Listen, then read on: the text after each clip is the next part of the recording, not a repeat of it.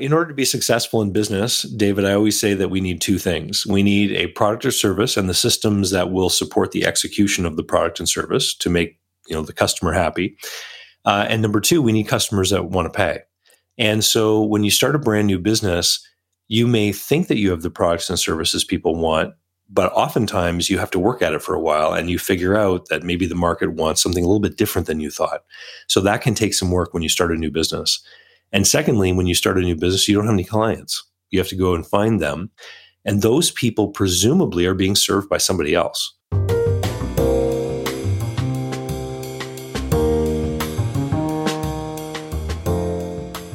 Welcome to Smashing the Plateau. We help consultants, coaches, entrepreneurs, and small business owners build their businesses after long careers as employees. We believe you should be able to do more of what you love and get paid what you're worth, consistently. I'm your host, David Shriner-Cahn. Today on Smashing the Plateau, I'm speaking with private transaction advisor David Barnett. In today's episode, you'll learn how to achieve greater financial success as a solopreneur through the transactions of buying or selling a business. Stay with us to hear all the details. How do you feel about where your business is today? Most of us do our best work in collaborative, supportive environments. Come explore ours. The Smashing the Plateau community can help you build your business through engaging discussions, live events, a private communication platform, accountability partners, and lots more. Learn more at smashingtheplateau.com. Now let's welcome David Barnett. David has been working with small and medium sized businesses for over 20 years. He has helped entrepreneurs buy and sell them, he's helped them grow, and he's helped people finance them. David is the author of eight books about small business transactions and local investing. He's the host of a YouTube channel with hundreds of videos about buying, selling, financing, and managing small and medium sized businesses, and can be found anytime at his blog site, davidcbarnett.com. David, welcome back to the show. Great to have you on again. David, thanks for inviting me. It's always fun to be here. You have a really fascinating background. Uh, could you just, you know, provide a little kind of snapshot about your career? Oh, sure. So, uh, yeah, lifelong interest in entrepreneurship, and even as a child, always, you know, starting businesses and figuring out ways to earn money. And um, thought that going to business school was going to be a way to learn how to be a businessman. But by the time I got to third year, David, I realized that what they really wanted to do was turn me into what I now call a Fortune 500 bureaucrat, you know, one of those middle manager guys in a, in a big company. And so when I got out of school, um, I was very fortunate that I was able to have a career with the Yellow Pages. And so I would go and call on the owners and managers of small and medium sized businesses and find out how they made money and what kind of customers they were looking for. And that's where I really developed a what I call a, a an inch deep, mile wide sort of expertise in business, where I got to learn a little bit about almost every kind of business out there. And um, eventually, I knew that I wanted to do my own thing. So, with Google coming, especially, I knew the days for the yellow pages were numbered. This was back, you know, around the year 2000. So I left um, left the yellow pages, started a business of my own, and after doing that for about a year and a half, I realized my heart really wasn't in it. So I sold that business. That was the first time I had a hand in selling a business. And then I became a finance broker for small businesses, helping to obtain operating leases, capital leases, uh, factoring facilities for small businesses, getting them loans, lines of credit. And that led me into the time of the great financial crisis, where a lot of the companies I was working with went under. So I pivoted into business brokerage because I saw that there was an opportunity there in my market. Uh, people weren't really being served as well as it could be. So I became a business broker and joined up with a big international franchise brand that gave me access to training so I could learn how to do it properly. I did that for three years.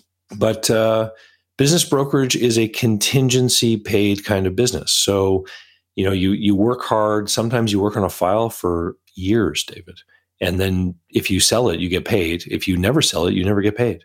And so over three years, I sold three dozen companies for people. But that doesn't, that little snippet doesn't tell you the whole experience because in each of those three years, I had periods ranging from seven to nine months with no deal closings. So all of the expenses just kept piling up uh, with no real money coming in. And so I like to point out that all the gray hair on my head comes from that period of my life because it was it was the most stressful period of my life. I eventually decided to leave business brokerage and I became a banker for a couple years. And um, banker as an employee? Yeah, I became an employee because I needed to reset my my focus and my destination. Went through a divorce at the same time. Had two small kids, so I needed some financial stability in my life. So I became an employee for a bank. I did that for 4 years. And during that time, my phone kept ringing. It was people that were given my name or people I had done business with before as a business broker looking for further help. And I helped some of them on the side, little side hustle, doing some consulting. But when the bank decided to reorganize and there was an opportunity for me to take a package, I realized, hey, I should I should do something different. I should get back into the world of buying and selling businesses, but I should do it with a different model.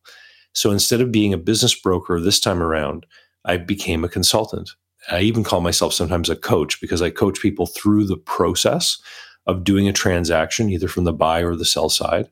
And I'm a consultant in that I do things that people don't know how to do. So I'll work on evaluation work. I'll work on the deal structuring. I'll help people with things like, um, you know, I'll help a buyer with a cash flow forecast, for example, to help get financing for the deal, that kind of thing.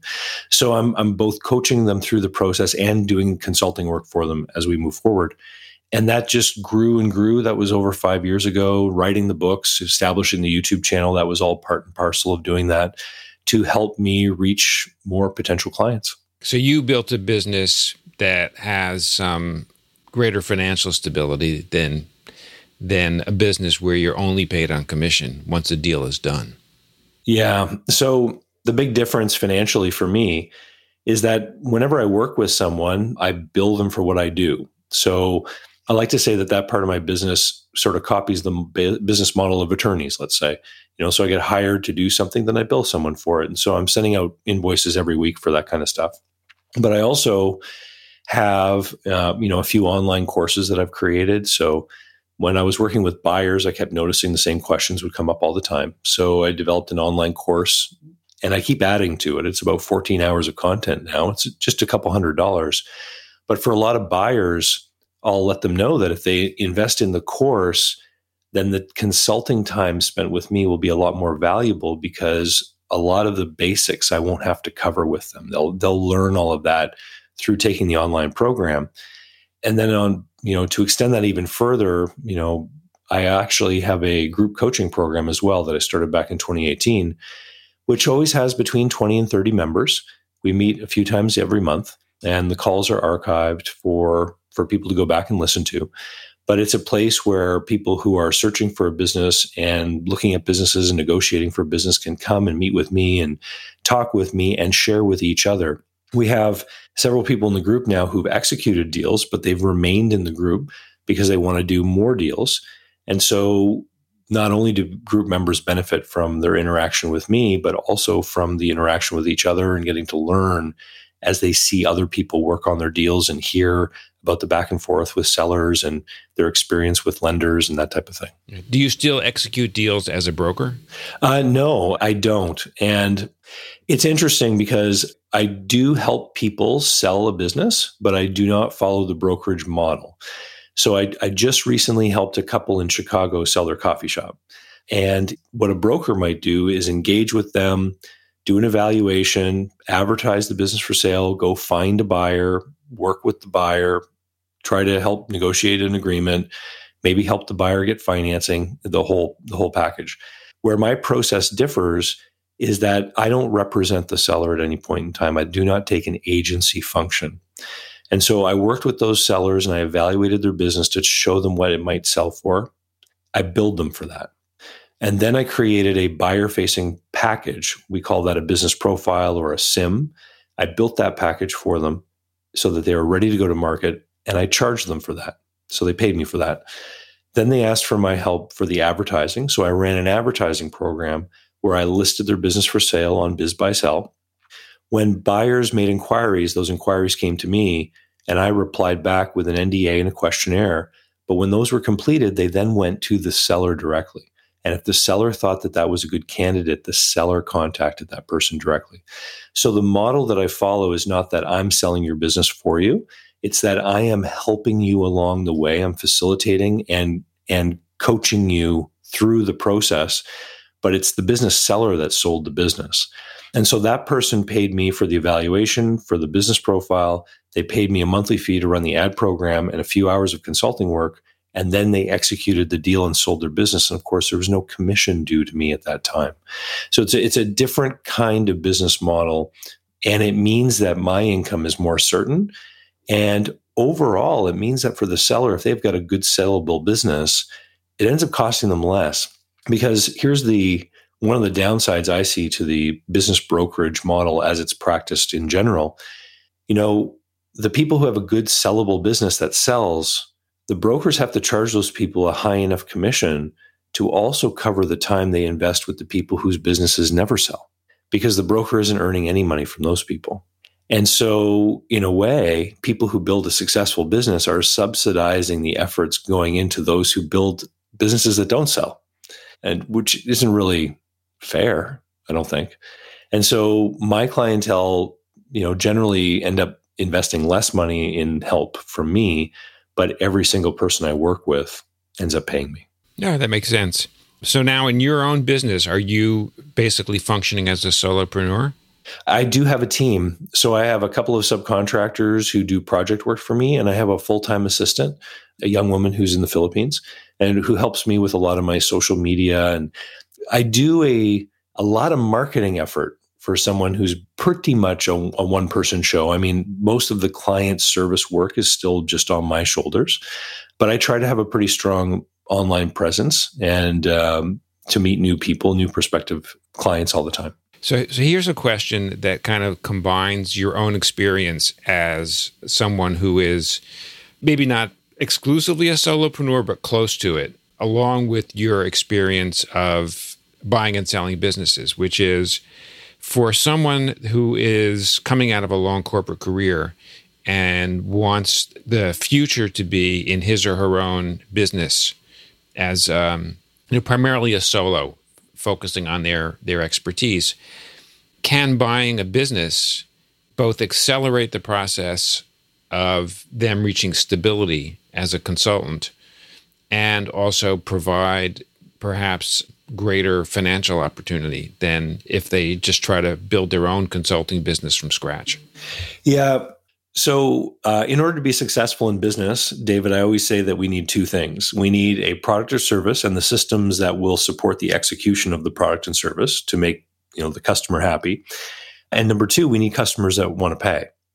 And so, when you start a brand new business, you may think that you have the products and services people want, but oftentimes you have to work at it for a while and you figure out that maybe the market wants something a little bit different than you thought. So that can take some work when you start a new business. And secondly, when you start a new business, you don't have any clients. You have to go and find them. And those people presumably are being served by somebody else. So, in order to bring them over to your side, you have to entice them in some way, which can either mean maybe working for less or delivering more value than than they might normally receive for the for the fees they're willing to pay. And so it's tough. And this is why so many new businesses fail because people are struggling to get out there and get enough new clients and figure out how to serve them quickly enough to reach that break even point before they run out of resources and have to, you know, give up. By buying a business, you can get the clients and the products and service already in place. Here's the issue, though, when you're talking about consulting, especially these small solopreneur t- style consulting businesses. The question is, where does the goodwill reside? So if you think about the corner store near your house, everyone in the neighborhood knows there's a store there. Everyone in the neighborhood maybe has an idea of what their hours are. Everyone in the neighborhood knows the kinds of things that they carry and they have for sale. And so if that store were to change hands tomorrow and have a new owner, no one in the neighborhood probably will care as long as they can still go there and get the things that they're customarily getting there. Right. And so for that kind of business, the goodwill resides with the business, or you could even say with the location. Right. When it comes to a consulting business, a lot of the clientele are going to have a strong relationship with the individual delivering the product or service. And so if that business were to sell, the big question is are those customers still going to want to deal with that business if the primary individual that they're they have a relationship with has gone? And so this is what makes buying or selling one of these small solopreneur type consulting practices a little more complicated. And so what traditionally happens is from a buyer's point of view, you want to ensure that the goodwill that exists either with the business or the individual that is the consultant is going to end up transferring to you. And there's there's two ways that these deals go down. One way is with a long overlap period. So the new consultant joins the established consultant and they may purchase the business in that moment. But the way it's presented to the clientele or to the public is that this is a partner or someone who has joined the established person as part of a succession plan. And the two of them work together for some period of time. The seller could be retreating into sort of a semi active kind of role, but their presence is still there so that that goodwill can transfer amongst the clientele. So people that are used to dealing with the original person can start to get to know the new person, knowing that the established person is still somewhere involved in the process. So that's that's one thing that is often done for this kind of deal. From the point of view of the buyer, you know, if you are doing these one-off consulting projects that are let's say irregular in nature. So maybe you serve a client once every couple of years well, the question then is what value does the client list hold if we're not certain about whether or not some of these clients are going to be coming forth in the next little while to do business with a new owner? And so when I'm talking with buyers who are looking at these kinds of businesses, one of the things I, I try to to conceptualize with them this idea is that they have to think of the business seller like a salesperson who has curated a clientele. That clientele is ready to buy but what is this business worth? Right? It's very difficult to say the business is worth some kind of function of prior sales if we don't know how frequently those customers are going to come back. And so a lot of the times these deals, when it comes to pricing and deal terms, are structured around future activity. So this is sometimes called an earnout. And so you might say, I was working with an accountant actually a few months ago. We did a deal together uh, I helped them do a deal. And the buying accountant created what they called a legacy client list. And there was a small upfront payment for the business. And then for the following three years, the purchasing accountant is going to pay a percentage of revenues derived from the legacy client list. These are the clients that the older accountant has handed over to the new person. Any new accounts that the new person establishes are not included in this deal. And so if some of those clients don't like the new person or for whatever reason stop doing business with the new person, the new person isn't going to be paying anything for them. But if those established accounts grow in value, then the seller will participate in that growth. So when you're in business, you bear the full brunt of the risk of your clientele not doing business with you, right? That's just part of being in business. When it comes to selling one of these small solopreneur type of consulting practices, the seller often has to continue to bear the risk of those relationships into the selling and payment period. It's really the only way that a buyer can move forward with a great degree of confidence that they're going to be getting what they're paying for is by actually getting the business first and then paying for it afterwards. So how do you know going into this, like like let's say you know you've just left corporate and you are you now hanging out your own shingle, so to speak, and you're thinking about perhaps buying one of these practices as a way to accelerate your own financial success. How do you know whether it's going to be financially advantageous to buy somebody else's business versus just trying to do it yourself? Well, you you create a deal where there would be no downside. So so for example, if I was going to start off on my own just prospecting looking for clients, then, you know, 100% of the revenue that comes from those clients is going to come to me. but that revenue is highly uncertain. I have to go and find every bit of it. Whereas if I make a deal with someone and, and make them a deal, say, hey, you know, introduce me to your clientele, teach me what it is that you do so I can deliver in a similar way. And for every one of these people that comes and does business with me over the next three years, I'll pay you a percentage. Right. So all of a sudden you have this ready made list of clients. And if they step forward and do business with you, then you pay for that. You know, you, you pay the seller for the fact that that relationship was there and these people were willing to do business with you. But if they don't step forward, you don't pay. And so, in that way, this is where I'm, I'm come up with the idea of think about the seller like they were a salesperson for you. Because if you were engaged in as a solopreneur in your own consulting practice and you hired a salesperson to go out and find you business, you'd be paying that salesperson a percentage. And it's this kind of framework that you want to think about when you look at making one of these deals. If we're talking about a business that has regular, consistent everyday sort of business. So, for example, I was speaking recently with someone who does surveying and development work for a whole series of contractors. And these contractors come to them several times a year for having this kind of work done. That's a more regular kind of, of business. It's easier for somebody to go in there and say, I can predict that these clients are still going to want to do business with me if I take over this business. And so that's the kind of business where you might arrive at an arrangement where you make more of a, a, cash down payment when you're buying the business. There's there still could be an earnout or something subject to performance, or a, or a seller note representing you know part of the value that you're paying. But it's when we're talking about these consulting businesses that are infrequently serving their clientele. We, there's no guarantee that any of those clients are going to come back and do business, and there's no guarantee they're going to want to do business with the new owner. And this is why it needs to be structured in a fashion where you pay based on the performance or business that's done. Yeah, the structure is really very important. That's quite clear. So, yeah, thank you for illustrating that. I want to shift gears and talk a little bit about your own experience working in a community setting or maybe your experience being a member of a community, because clearly that is now part of your own business model. Well, but before we move on, I mean, we can relate this to the sale of my business brokerage. Because when I got decided to leave business brokerage, I actually sold the practice to one of my associates.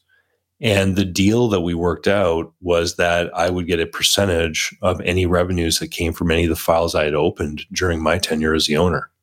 So that's a directly similar representation of what we're talking about here. So the the person who took over, his name was Felipe you know, he got to take over a business brokerage practice. He didn't have to start from scratch. He started with several files that had already been opened by me.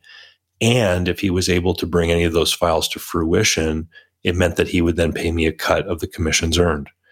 And that's exactly the kind of thing that I'm talking about, where it was a performance based payout based on, you know, future cash flows. Yeah, no, it's a great example. So thank you for sharing that.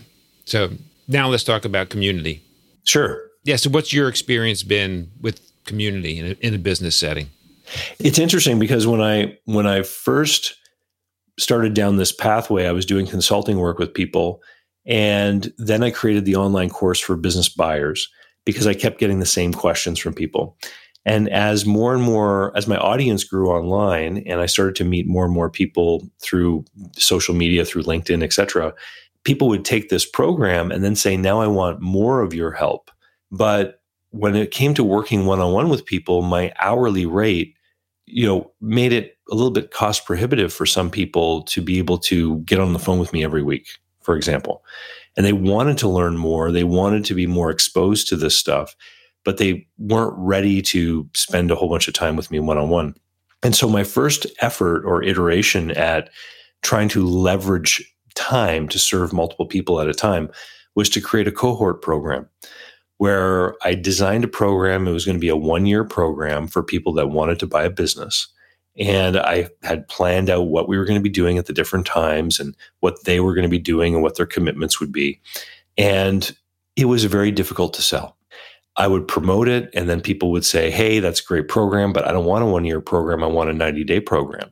Or that's really great, but the start date isn't good for me. Is, you know, can I be in the next cohort? And so all of these logistical things started to happen where I realized it's going to be very hard to try to get, you know, eight or 10 people to join together at the same time to be on the same schedule over the course of one year. And then I, I, also quickly realized that if I was expecting them to execute certain things as part of their homework, you know, they might not do it. And then what happens? Do we all get held back? You know? So I was actually in London as a tourist and I bought a ticket for one of those uh, sightseeing tours where they have the buses that go on the circuits. And uh, you can just get on and off the bus whenever you want. They come by every 20 minutes. And you might get on a different bus the next time and you can just kind of go at your own pace. And I realized that's the model. The, the hop on, hop off model is the one I need. So I created a program where we would meet three times a month and we would discuss deals. But then I also created a way for people to join us after we'd already gotten started. And so the way my program works is that people will sign up, they go through a, a workbook that has 12 different modules. They fill in a lot of questions. Then they meet with me for a one on one assessment where we help to create their own personalized search plan. And then they join the group meetings and they can go back and listen to the past group meetings if they want. But it allows people to come in and join the group whenever they are ready. And then people who are in the group, some of them participate at a much higher level than others. Some of them are entirely passive. They don't even show up, they just listen to the recordings. Others are very active and they're in there all the time and they're doing the work and they're doing the actions and they're achieving the results. Others show up and they're on their own pace and they, they're in there for a year before they start to really do the work.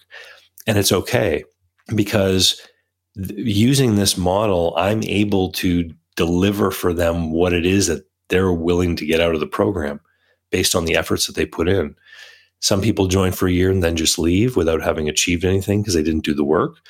Other people have been in the program for three years and have bought three businesses, you know, because they're they're doing the activity, they're doing the action, and they're taking advantage of what we're able to give in the group as far as feedback and, and helping with direction and ideas. So, and it's, and it's great for me from a business point of view because I charge them on a recurring basis. When I first started, I offered a monthly membership fee, which I've since removed now the most basic membership is quarterly. What began to happen is we started to have people who would join, download all the call recordings, and then quit after a month. And I, I, said, you know what? These are not the kinds of people that I want joining the group because they would go through the onboarding process with me, take an hour of my time, download all that content, and then they'd be gone. And I thought, if someone's going to join this group, I want them to be at least committed to being here for a calendar quarter. So I made the quarterly option the the smallest option, and it's worked out tremendously since then. The the people who join really are serious about doing this because they're making at least a three month commitment, and the average tenure of people in the group now is over a year and a half. So people do stick around, and they're serious about it. Yeah. When do you think it's most advantageous to use a community model versus some other kind of model? Well, you know, for me, I was looking for a way to serve more people with less of my own time and to share that efficiency with the customer. So, people who are in that program, for example, they'll get three monthly calls. And then there's also some other things that, that we do in the group to get access to my time. But the if you break the quarterly membership down to a monthly fee, it's about 60% of what I charge for one hour of my one on one consulting time. So it's very cost effective for people that want to be in the group, but it's also very income effective for me because I'm I get to multiply, you know, the value that I receive for my time. But then the other little spark is the is the people in the group that share amongst each other. So so there's value created just by being together in the group. I think the key is just having a big enough audience or market of people that are willing to sign up. You need to get to the point where you can actually get a few people to sign up. I remember when I first started, I promoted like crazy. And of course, I had a very, you know, aggressive, aggressively low price, you know, to try to make it enticing for people to join. And I think in the first month of promotion, I managed to find like four or five people that were in there. And some of our group calls, I was the only person who showed up. I had to I had to have a, a, topic ready to do sort of a monologue if no one showed up. And in some of those calls, I'd get one or two people, but I stuck with it and it continued to grow. And now every call, I know that I'm going to have between seven and 10 people. And so I don't prepare a list of topics anymore that I might have to do uh, in a solo fashion for one of the meetings because I know that there are going to be people that show up. Well, congratulations on figuring all this out, having the perseverance uh, to get where you are now, and also being able to serve a market that may not be right or ready for a different model of service delivery. So, congratulations on all that. If someone wants to check out your program or any of these resources that you have that we talked about, during the course of the, the episode, where's the best place for them to go and how can they get in touch with you? My, my general blog site. So if, if someone is interested in learning more about buying and selling businesses, if you go to davidcbarnett.com, that is the, the main blog site where you'll find posts with my latest videos and a sign up for my email list, etc. Everything in general about me, all my different courses and things. But if you want to directly see the the membership program that I was talking about, that's over at businessbuyeradventure.com is the landing page where there's a, a video that shows people what's involved in the group. It mentions that my other online course is actually a prerequisite to people joining, and it lists out all of the different features and benefits of the program and invites people to have a, a brief telephone call with me. Most of the people who sign up end up taking advantage of that call just so we can chit chat and find out about their situation to make sure they are, in fact, well suited to joining the group the last thing I want is for people to join who who aren't going to be able to take advantage of it. And um, and I've I've told more than one person that you know this isn't for you. I want to make sure that uh, people who join are going to be able to take advantage of what they learn and are going to be able to grow into contributors to the group. Sounds great. Well, I want to thank you again for uh, taking the time to work through all this with us. My guest today has been private transaction advisor David Barnett. Thank you, David, for joining us. No, thanks, David, for having me. It's great to be here. When you visit the Smashing the Plateau website at smashingtheplateau.com, you'll find a summary of each episode along with the links we mention on the show.